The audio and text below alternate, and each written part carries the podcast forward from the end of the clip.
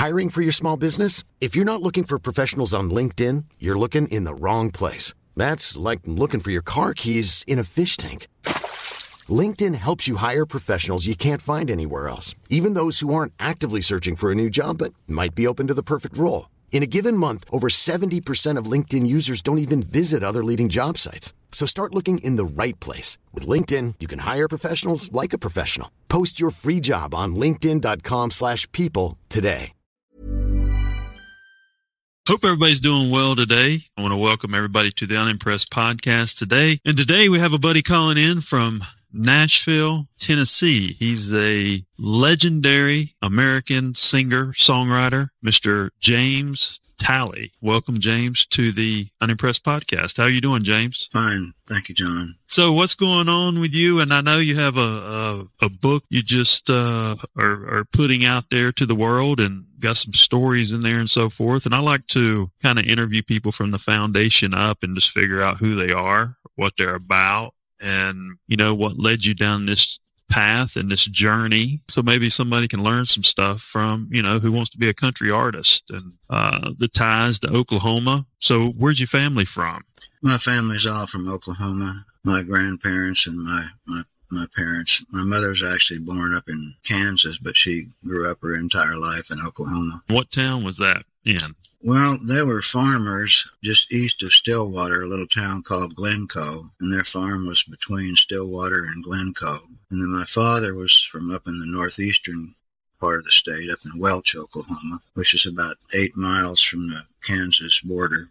And he grew up up there in that little town. And uh, they met during World War II when they were both working at a munitions plant in Pryor, Oklahoma. And uh, my mother was a school teacher, and and uh, when the war broke out, she quit teaching and went to work for DuPont there in Pryor making gunpowder. She met my father there, and that's how it worked out. Well, I I kind of have a rationale about talent, about how talent conveys tone. And I think environment has a lot to do with that. What were your inspirations, you know, in Oklahoma, in music to kind of push you to where you're at today? I spent a lot of time with my grandparents there in a little town called Meehan, where they had a, home after they quit farming. And uh, it was a, a rich cultural environment.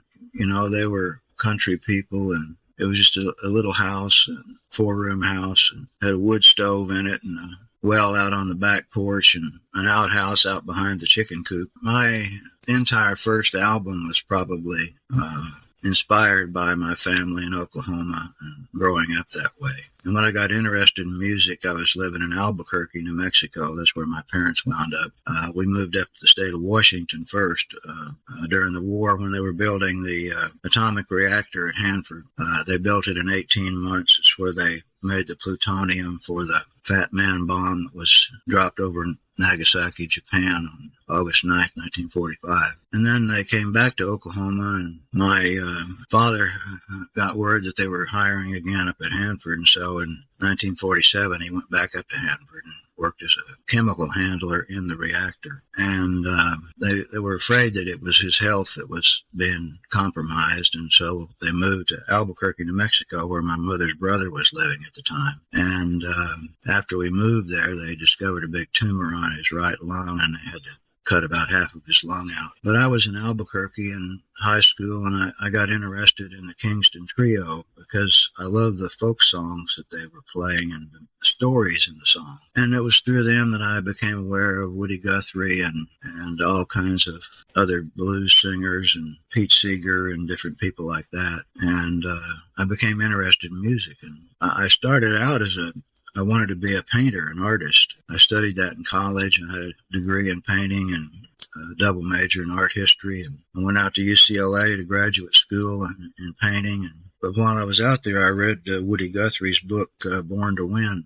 And uh, he said, the paint on your tractor is pretty to me, that ordinary things could be beautiful and artistic. And I got interested. I said, gee, you know, I, I had played songs since I was in high school and sang all these songs, you know, and played the guitar. And, but it never occurred to me to start writing, to write my own songs. It just never was something that even crossed my mind. And when I read that book, I, I thought, well, maybe I could write songs too. And so I began to try to write some songs. And I was back in uh, New Mexico in 1967, and Pete Seeger came to town, and one of my English professors knew the people he was staying with there in town, and um, he agreed to come over and meet me the next day after his concert and listen to some of my songs. And uh, he came over and knocked on the door and came in and a few pleasantries. I was renting this little adobe house out uh, west of Old Town in Albuquerque. And after we talked for a while, he just sprawled out on my pine wood floor and clasped his hands back behind his head and said, play me some of your songs. So I played the songs and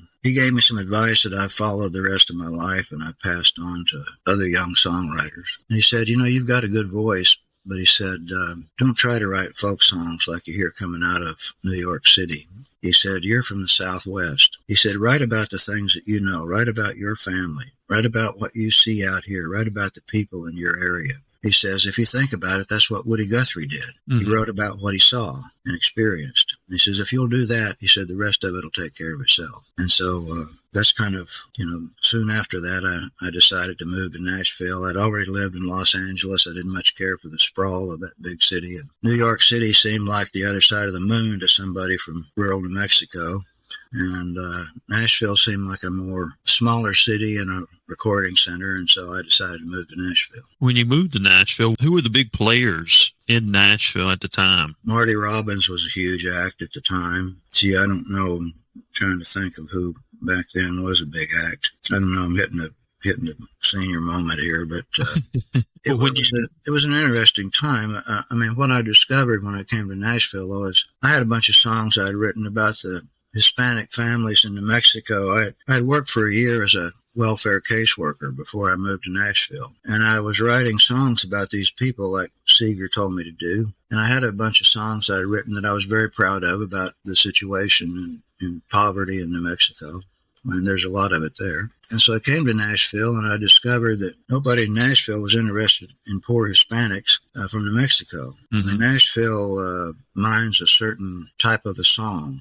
They, uh, they they want basically stories about uh, people, love, love, love stories, basically. And uh, I was not real good at writing that at that time, and so I uh, I found a music publisher that was interested in working with me. It was uh, the Glaser Brothers. The Glaser Brothers were a, a trio of three brothers that uh, Chuck Glaser, Jim Glaser, and Tompall Glaser that, that did backup work on records. And they had sung uh, the backup harmonies and everything on Marty Robbins' uh, album, uh, Gunfighter Ballads and Trail Songs, which I had really loved. You know, they had El Paso on it and, and a bunch of songs like that. And um, so I started working with Chuck Glaser, uh, who was running their publishing company, and he would listen to my songs. And, and I was trying to fit into what Nashville did and write you know, the kind of things that were more commercial. But I never could really fit well into that. And um, I, do you think to, it? Do you think it was more just trying to expand like a more universal relatability in a way? Is what they were trying to pull out of you? Well, I think they were trying to pull out of me more commercial work. You know, I mean, mm-hmm. basically Nashville likes love songs. I mean, they told me, uh, you know, well, I want you to write songs that put women up on a pedestal. And there's nothing wrong with that. I mean, women deserve to be on a pedestal. And I mean, think about Charlie, uh, Charlie's song, uh, "Kiss an Angel Good Morning." You know, mm-hmm. I mean, that's that's the kind of thing that they love. That kind of stuff. They, they said women are the listeners on country radio, and country radio then was not like it is today. I mean, it was a very conservative, older demographic, and that's what they that's what they wanted. And that and Nashville's all about making money from this. I mean, it's not about art; it's about the money that's made. And uh, so that's what they were trying to get me to do. And I just kept having a difficult time with that. One day I went over to see uh, United Artists Publishing and I had demoed these songs from the Southwest, uh, which eventually became the album The Road to Torreon. And Billy Ed Wheeler, who I have a lot of respect for as a great songwriter, was working for United Artists at the time, listening to songs and young artists that came in the door. And, and so I played these songs for him. And, and he said, well, you know, I, I, I don't know what we could do with this in Nashville. He says, you know, this is like sociology. And he says, uh, you know, they're good songs, but he says, you need to be the artist on these songs yourself. And uh, he said, you've got a good voice. He said, uh, you know, re- you, you should really try and record these yourself. And, and of course, I had no idea how to do that. And, and so I got to thinking about it. And I said, well, maybe I'll go to New York and, and see if John Hammond is interested in these songs. And John Hammond, of course, uh, was one of the great talent scouts of the 20th century. I mean, everybody from Bessie Smith to Count Basie to Benny Goodman to Bob Dylan to Leonard Cohen to Bruce Springsteen. I mean, he was a tremendous, uh, you know, picker of talent, let's say. And uh, so I wrote him, I wrote it to him in New York, and I said, if I come to New York, would you meet with me? And he said, yes, I will. Wrote back, and and so I went to New York, and I had this meeting with him, and he played the songs, and and he looked at the photographs uh, for the book. I was trying to trying to get it published as a song cycle along with the photographs of my friend Cavalliere Ketchum, uh, who had a MFA in photography and had taken photographs in the Hispanic villages around New Mexico and and uh, so I showed Hammond the photographs, and, and, they're outstanding photographs. And he just loved the idea. And he sent me over to see uh, Aaron Asher at Holt Rinehart and Winston. And I went back to see him the next day, and everybody was excited. And and he took me over to meet uh, Goddard Lieberson, who was the chairman of CBS Records at the time, and everything looked great. But then I had to meet with uh, Clive Davis, who was president of the label at the time. And uh, they set up a meeting with Clive and I in uh, Memphis and he was going to be there for the Memphis Music Awards. And as it turned out, I had to be down there for a public health conference. I was working for the state health department at the time. And uh, I had that meeting with Clive, and I played him several of my songs, and he had a bunch of his young assistants there, and they were all sitting there, you know, not not giving up anything. And after the meeting, he walked me back down the hall to the elevator and said, Well, you're, you're obviously a very talented young man. He says, We'll be back in touch with you. It was just the way the meeting went and the we'll be back in touch with you that, uh, you know, it just didn't didn't feel right, huh? Didn't feel right. Yeah. And so, uh, you know, nobody got back in touch. And then the next thing I know, I got a call from Jerry Wexler in New York. I was out in the backyard at my house, and my wife came out and said, There's a guy from New York named Jerry Wexler on the phone. And I went in and answered the phone. I knew who Jerry Wexler was. He was you know, one of the heads of Atlantic Records. And he said, you know, this is Jerry Wexler in New York. I want to sign you to Atlantic Records. And so Jerry came down and signed me to Atlantic. And as it turned out, when Hammond couldn't get the deal done at, at uh, Columbia, he sent my tapes over to Wexler at Atlantic. And that's how I got signed at Atlantic.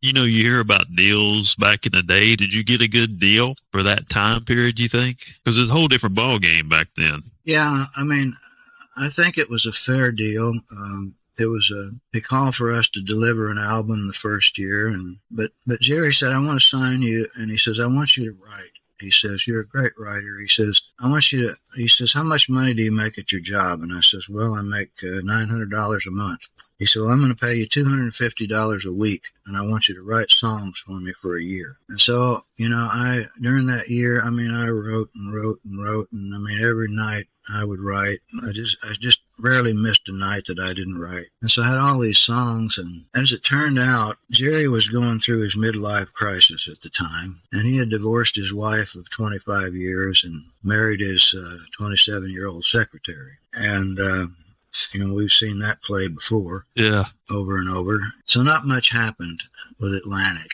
And I had recorded my first album on spec. I had a an attorney at the time who wanted to get into the music business, uh, Larry Burton, and he was, uh, you know, from a, a, wealthy family in Nashville, and he he built a studio. Uh, it's called Hound's Ear Studio, and and I had recorded my first album actually while I was under contract to Atlantic, but the communication was so poor and everything that Larry advised me. He says, "I don't want to send this album to Atlantic." He says it's too good, and and he says they're not doing anything. So. Um, I finished my first album. That was Got No Bread, No Milk, No Money, but we sure got a lot of love. At the end of the year, I was off of Atlantic and the money stopped and I had this master sitting there that you know, I didn't know what to do with and I had no contacts in the music business and, and everything. Uh, and so I went back to working as a carpenter, which I knew how to do. And I worked there, uh, I guess for a couple of years as a carpenter on a bunch of big jobs in Nashville. There's one hotel out there, the Preston Hotel now that I-40 and Briley Parkway that I hung over 700 doors in. Then I got uh, a call one day. Um, I was down at, at Capitol Records for some reason. I don't remember what I was doing down there, but uh, Audie Ashworth, who was a producer and he also managed J.J. Cale, he said, You're a carpenter, aren't you? And I said, Yeah, I am. he said, Well, Frank Jones, who's uh, head of Capitol Records uh, country division, is moving back to Nashville. He says he's been out in Los Angeles. And um, he said he's finally convinced him that the head of the country division should be in, in Nashville, not in Los Angeles. And he's moving back here and he says he's bought a house, but it needs some remodeling. He says, Is that something that you could do? I said, Well, yeah, I'm sure I could do it. But it says I've got a full time job and I'm, you know, working all day. I'd have to do it on the weekends. He said, Well, that'd be all right because he won't be here for another couple of months. Uh, Carpenter, I was working with Jerry Leroy and I went out there and fixed the house up for Frank. And at that same time, I had taken this first album and I had several people that really loved my music and they had given me each one of them gave me a thousand dollars and so i pressed up a thousand copies of that first album on my own and uh, hired an independent promotion company here and they sent them all out to radio and so about the time that frank came back from California, he said that each morning when he woke up, he'd hear my song "Take Me to the Country" on uh, WSIX, the FM easy listening station, and then as he was driving to the office during drive time, he'd hear my song "Give Him Another Bottle" on the country station, the AM country station, and so. Uh, when one day he came out when we were working on the house and Jerry, my partner, said, uh, Frank, you need to hear James's album. He says, it's terrific. And uh, so Jerry ran out to the trunk of the car and got an album and gave it to Frank. Frank was a very nice guy, Canadian and very polite and said, oh, well, I'd love to hear this. And so we finished his house and, and uh, I got a call from him and he said, you know, he says, this is a, a tremendous album. And he said, let me, uh, give me a couple weeks to get, you know, squared away here in the office and and I'd like to talk to you about it. So that led to my being signed by Capitol Records. And I mean, it was, as I've said in my book, I said, you know, it was like coming through the back door. I mean, you know, I, I didn't get, I couldn't meet any record executives, you know, getting into their offices because they were all, you know, had gatekeepers out front, you know, that turned mm-hmm. people away and they just didn't, didn't want to, you know, see anybody. They weren't like John Hammond. I mean, he was very open to see people and uh, they were very cloistered here in Nashville. And so I, I managed to get a record deal through the back door as a carpenter. Pretty good. Now, are you are you native? Are you Native American a little bit? I've got some Cherokee blood. Uh, my my father's mother was a quarter Cherokee, so I guess that makes me a sixteenth. And do you think that's where I'm I'm Cher I'm Cherokee Indian as well, and I'm a I'm a clairsentient, mm-hmm. so I can pick up on people's energy, and that's just what I picked up from you, and just I don't know, from the sensitivities of being a painter, sensitivities of, you know, being a song singer songwriter and having that talent. I think there's something to that. You know, I've met a lot of people that kind of fit in that vein. Have you ever thought about that? You know, kind of having a very, that, that kind of feeling and so forth? Well, I've always been very attuned to Native American things and I've written a number of songs about Native Americans, uh, like uh, my song, the song of Chief Joseph, and I wrote another song uh, about Crazy Horse. Uh, I wrote another song about reservation life, you know, called The Whiskey and the Beer. You know, Chief Joseph was always sort of my my idol after reading about the Nez Perce War of 1877. And I think, you know, whenever I get down and and everything. I think about everything that he and his people went through, and I say, you know, what I'm going through is just, it doesn't matter.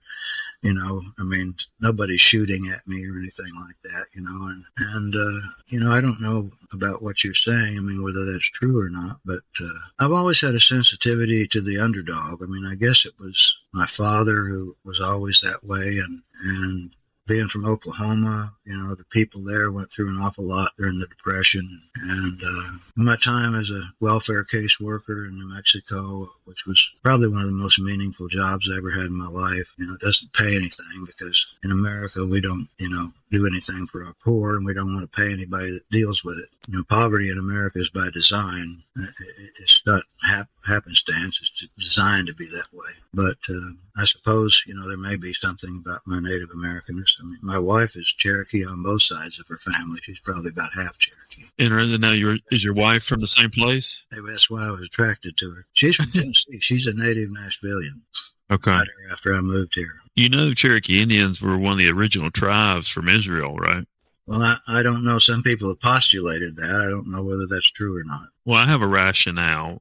You know, I've been going through the spirituality myself with energy coming out my hands and all kinds of stuff, getting answers from my Moldavite. Um, you know, I have a rationale of like the Egyptians were the indigenous people of the world, and they they and I'm actually from Waynesville, which is probably near where your wife is from. And my family grew up on Balsam Mountain. And my grandmother used to tell me stories about when it snowed, she had to have to park the car at the bottom of the mountain and, you know, walk up when she was a kid, when she was a teenager, because she couldn't get up the up the mountain or Balsam Mountain. But the whole family lived up there, and and she said she would tell this story about every time she would walk up that mountain, she would see these panthers follow her up this mountain. And you know you're like panthers you know what what's up with that? And if you look at the symbolism of that it's uh, very interesting if you will. And they found a, a temple i guess egyptian temple pyramid in the bottom of the clinch i think it's clinch river in eastern tennessee and then you have the uh, the, the story about the whites uh, who, the people with the big eyes in, in waynesville over near waynesville and up near uh, Western Carolina. So I think there's a lot to that. I think there's a lot to people's creativity from that and uh, being a being a salt to the earth person, if you will. Well, I think that I think it's important if you're going to be a songwriter, you've got to vaccinate yourself into the mainstream. I mean, it's like it's like uh, Seeger told me. I mean, you you've got to observe, you've got to listen to people, uh, you, you've got to Hiring for your small business? If you're not looking for professionals on LinkedIn, you're looking in the wrong place. That's like looking for your car keys in a fish tank.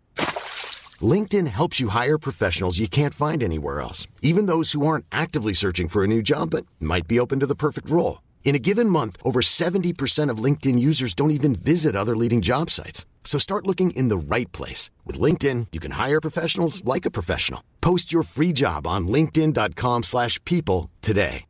Hey, Dave. Yeah, Randy. Since we founded Bombas, we've always said our socks, underwear, and T-shirts are super soft. Any new ideas? Maybe sublimely soft. Or disgustingly cozy. Wait, what? I got it. Bombas. Absurdly comfortable essentials for yourself and for those facing homelessness. Because one purchased equals one donated. Wow, did we just write an ad? Yes. Bombas. Big comfort for everyone. Go to bombas.com slash ACAST and use code ACAST for 20% off your first purchase. This show is sponsored by BetterHelp. We keep a lot of emotions bundled up inside in life, and sometimes we got to talk to people. I witnessed the benefits with my own two eyes. I have a close friend that was struggling with depression and felt like she had no one she could consistently talk to because of her busy schedule. She was matched with a therapist through BetterHelp. After several months of sessions, I've seen a tremendous change in her personality and in her life. If you're needing therapy and, and want to get some of those things off your chest, it's entirely online and designed to conveniently work around your schedule and empower you to be the best version of yourself. Just fill out a questionnaire and they will align you with the right therapist. Get it off your chest with BetterHelp. Visit betterhelp.com slash unimpressed today to get 10% off your first month. That's BetterHelp, H-E-L-P dot com slash unimpressed. Have your eyes open and and be sensitive to what's going on around you. Uh, for instance, when I was working as a carpenter on one of the big jobs, uh, uh, I was listening one day to this old carpenter talk, and he says, "You know, about all a working man can hope for these days is to is just to keep a roof over his head, a few beans on his table, and make the payment on his pickup truck." He said, "We're all just trying like the devil." And I listened to that. I would I would listen to things like that, and I would come and I'd find myself putting them into my songs. And I wrote this song called "Trying Like the Devil." you know, pot-bellied truckers drinking coffee the red-headed waitress named Louise. The jukebox is playing with a pinball machine, a lonesome highway harmony. And he says, you know, we're just reaching for the stars in this honky tonkin bar with a lot of lonely people just like me, trying to forget all the things that we regret, trying like the devil to be free. You know, and so I would I would listen to what people said and I would find inspiration for my songs. It, it's just like the song I wrote, Are They Gonna Make Us Outlaws Again? That was during the first uh, Arab oil embargo back in uh, 76 and, and um, the truckers were blockading the highway up in Kentucky, the semi truck drivers. And there was a young reporter that came out there and he stuck a microphone up in one of these truckers' faces and he said, Do y'all realize you're breaking the law? And this truck driver thought was going to bite his head off. And he says, Sonny, I'll tell you, when, when a, when a guy can't feed his family, he's going to break the law. And, and so I, I thought, wow, you know, there's a song in that, you know, and I, I, I wrote, Are they going to make us outlaws again? Mm-hmm. And, uh, that song is still played today. In fact, uh, they just put it in a movie last year. What so was the movie? It was a it was a movie. Uh, let me think of the name of it. Was it was about a young girl that got pregnant and uh, was having a difficult time. I think it was called Unpregnant. I think that was the name of the movie. You know, if you, if you listen to people and you're sensitive to it, I mean, I've always been an artist. I probably was never commercial enough in my mind to be the record companies don't really want artists they want acts mm-hmm. you know they want somebody who can be an act and, and, i'm not an act i mean i'm an artist and i've always written from my heart i've never written for the charts and uh, the same as woody guthrie did and uh, as i've gotten older i mean that's my trademark and that's what people seem to appreciate in my work is is the honesty of it. Well, don't you think there's more? Don't you think there's more relatability if you do something that comes from the heart? Don't you think people can resonate more to that type of uh, narrative? Yes, I mean I'm not saying that the commercial songs you know, every now and then something doesn't fall through the cracks. It's absolute genius because it does. I think of uh, that Bobby Braddock song that uh, George Jones recorded. He stopped loving her today. I thought that was an incredible song. So, I mean, it's not that the commercial part of it, you know, doesn't have great stuff too, but I think that at least for me, uh, I have to write something that I feel is is is from my heart because what's in my heart is also in the hearts of a lot of people. You know, I'm no different from anybody else. I mean, the things that I can relate to, other people can relate to as well. I also expand my subject matters, like, you know, the songs I've written about Native Americans, the, the, songs I've written about, you know, the social aspects of our culture, you know, like Migrant Jesse Sawyer on my third album was a song about migrant workers. You know, country music doesn't have much use for that kind of material. And, but, you know, it didn't matter to me. I don't care. You know, I, I'm writing because I have to write. I'm not writing to try and get a music publishing deal. I'm not writing to try to get, you know, become a star. I'm writing the same way Woody Guthrie wrote. I'm writing about our people and the land we live in, its problems, it's, you know, this, that, and the other, you know. What do you have today that could that you've written that would translate to a young artist? Well, probably just about anything I've written would translate to a young artist. You know, to be honest with you, I mean, it, I mean, if if he's an artist, I mean, if he's just mm-hmm. an act, you know, he's going to be following the commercial guidelines of the business. Because I, you know, I kind of we kind of do things out the box. You know, it's uh we have a pretty big position of influence. I think today it's about position of influence, and you know, I, I took a blueprint that I did in comedy that I'm using in country music, and because we have the numbers, I mean, we reach we're a meta media partner. We're one of 30 companies in the world. It's a meta media partner. We reach about collectively through all our outlets, we reach about 100 million people a month. So it's kind of we've created this own universe and, you know, it kind of lets the talent kind of be true to who they are because we have the eyeballs, you know, the, the conversion is the eyeballs. And I think if you can find a position like that today and build value, you can somewhat write your own rules. I think in the past, maybe you were more adhered to the industry because you didn't have as many outlets, if you will. Now I'll say this. I'll say the, I'll say the market is diluted with a bunch of nonsense. There's a lot of people who think they're artists and they're not out there. But, you know, if you can find the right, I agree with you 100% if you find the right talent, because it takes talent first to do what I do. But if you find the right talent that really can translate, I think, I think you can stay true to yourself a little more, if, you know, and build value for yourself. Well, one of the things that you said is absolutely right. I mean, back in my day, when I was coming up, uh, there were limited avenues of exposure. And before a person could get their material out, they had to go through a lot of gatekeepers. And everybody didn't have a John Hammond behind them.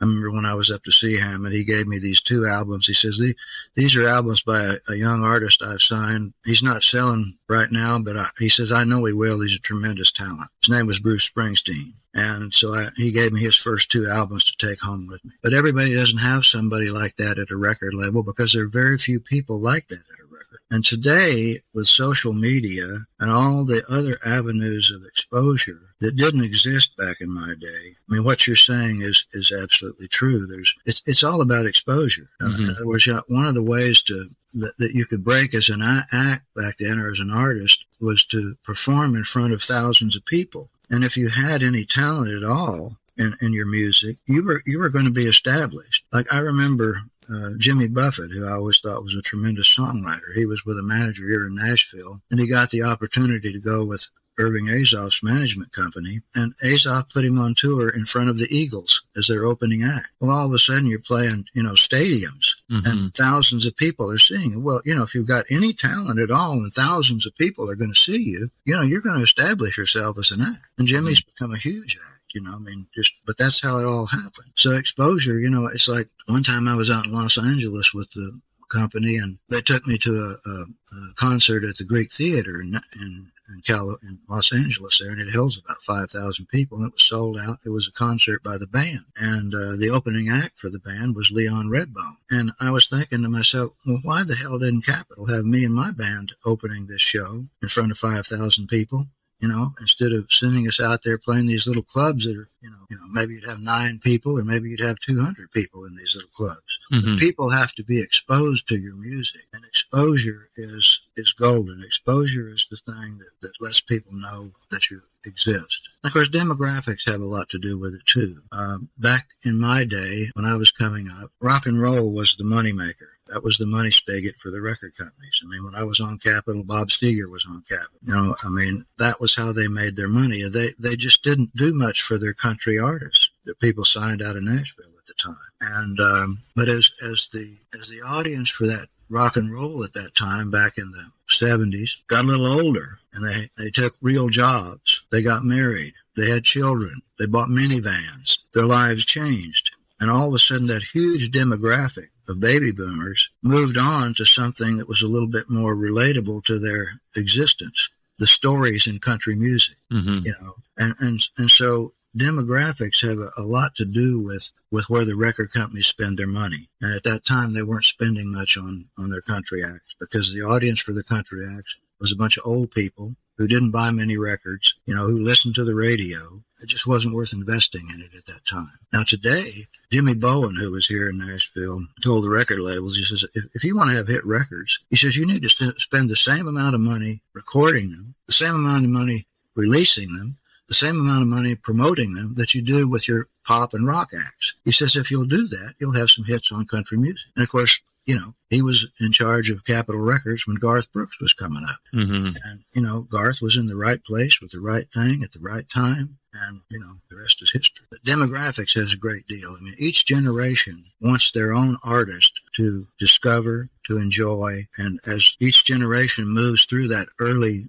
phase of youth where music is very important to them, uh, they find their own acts to follow. I mean, there's a new generation right now in country music. A lot of them, I don't even know who they are, mm-hmm. but you know, they're, they're, they're selling a lot of records because they're promoting them and they're recording them expensively. They spend a lot of money in those sessions. And what do you think back in the day, the cost to do one song compared to the cost today? Um, What's the difference, you think? Well, I mean, the budget for my second album with Capitol was $18,000.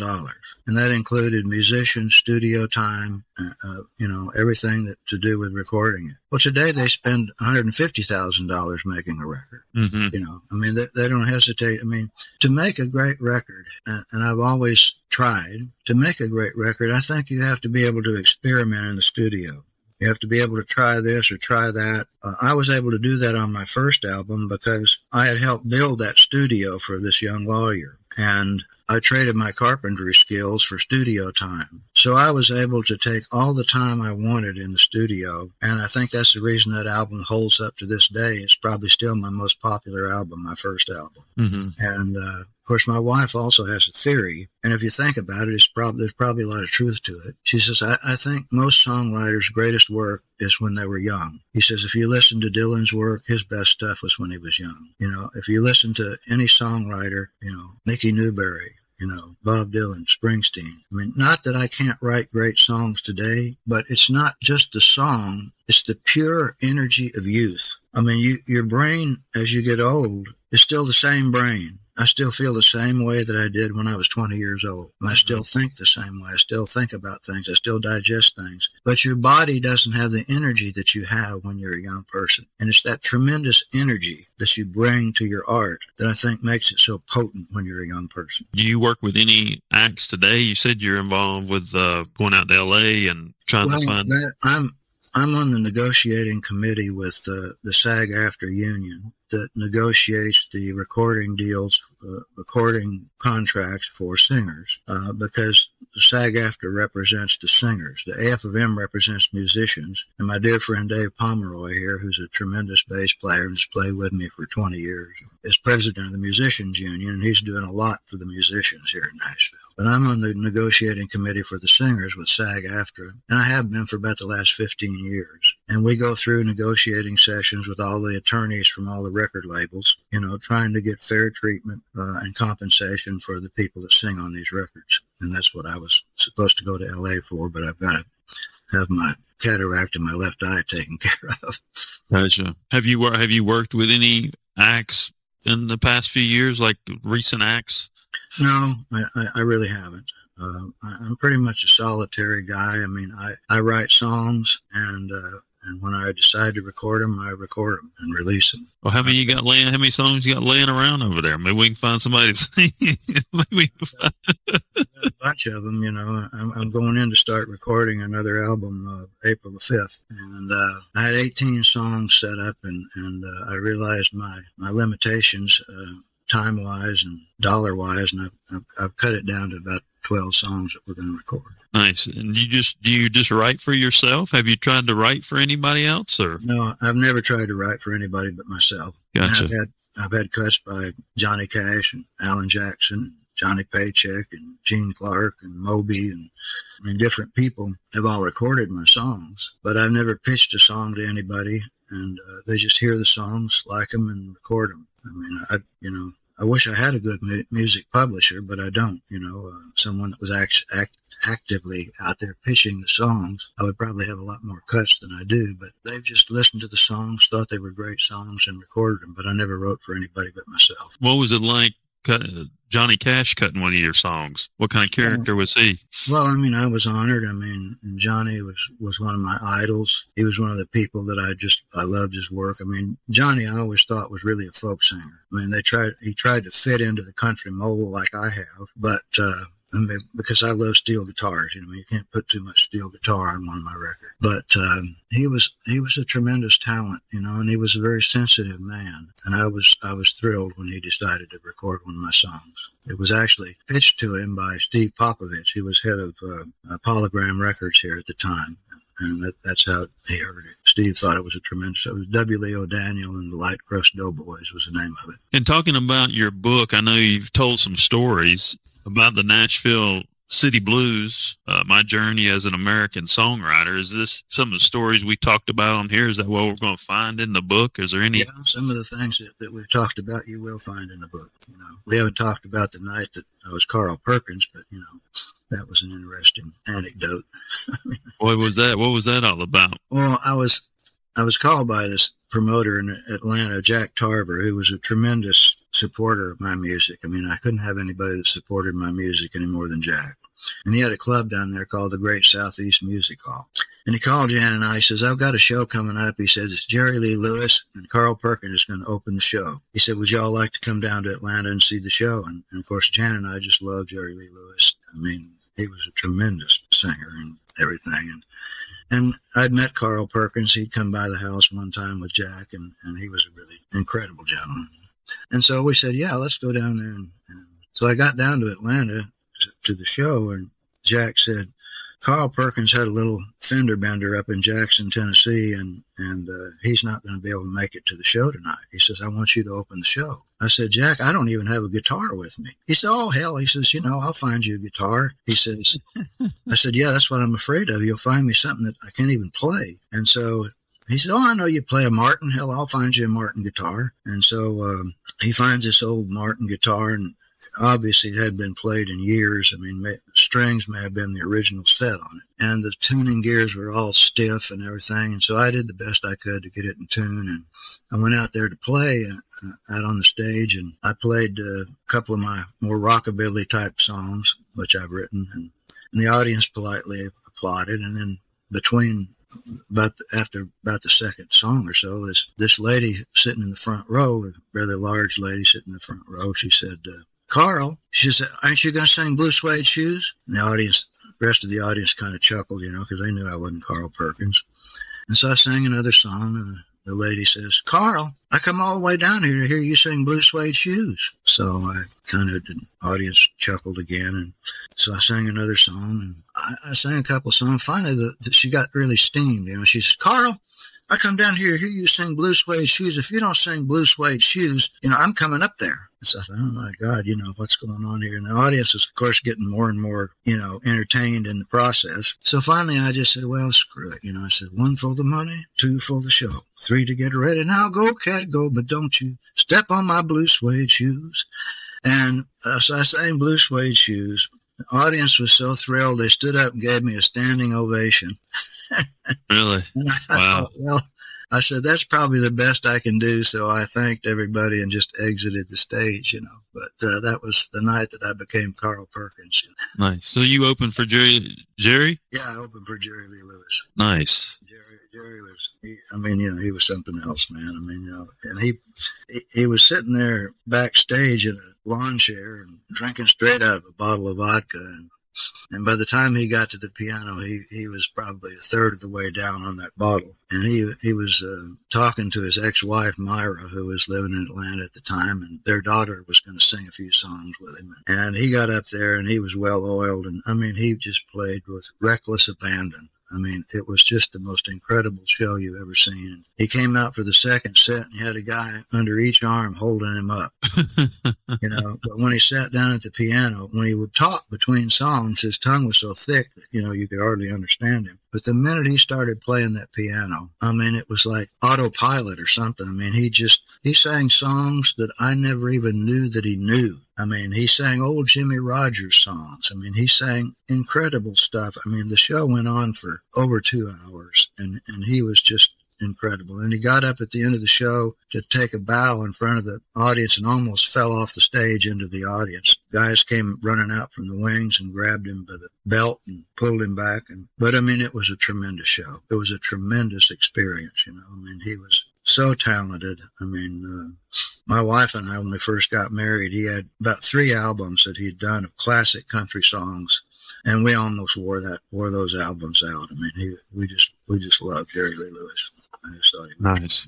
Well, cool, man. I mean, you got some amazing stories, and if you want to read about these stories, you can get James's book, The Nashville City Blues. And James, when I when I come to Nashville, I had to look you up, man. I'll buy you lunch or something. Well, that would be that would be honorable. I'd, I'd love to see you, John. Yeah, absolutely, man. Um, well, I appreciate you coming on the show. I mean, we've been on here. I, I could probably keep talking to you, but I don't want to take up the rest of your day. But we've been on here about 50 minutes and I appreciate you coming on and telling me, uh, some of these amazing stories and I hope everything continues well. I hope the book sells well. And yeah, I don't know if there's anything we want to touch on. If they want to find, if they want to find the book, where they, where do they find the book?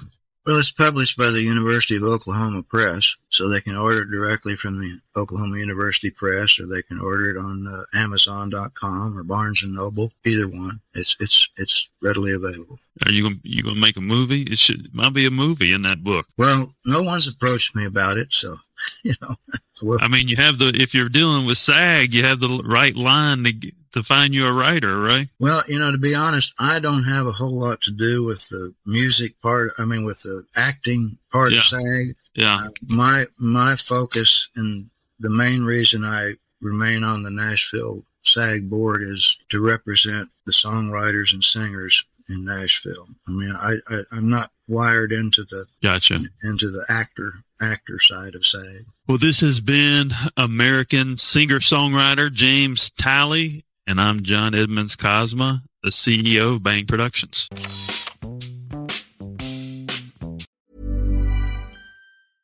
Hey, it's Paige DeSorbo from Giggly Squad. High quality fashion without the price tag. Say hello to Quince. I'm snagging high-end essentials like cozy cashmere sweaters, sleek leather jackets, fine jewelry, and so much more. With Quince being 50 to 80% less than similar brands. And they partner with factories that prioritize safe, ethical, and responsible manufacturing. I love that. Luxury quality within reach. Go to quince.com slash style to get free shipping and 365 day returns on your next order. Quince.com slash style.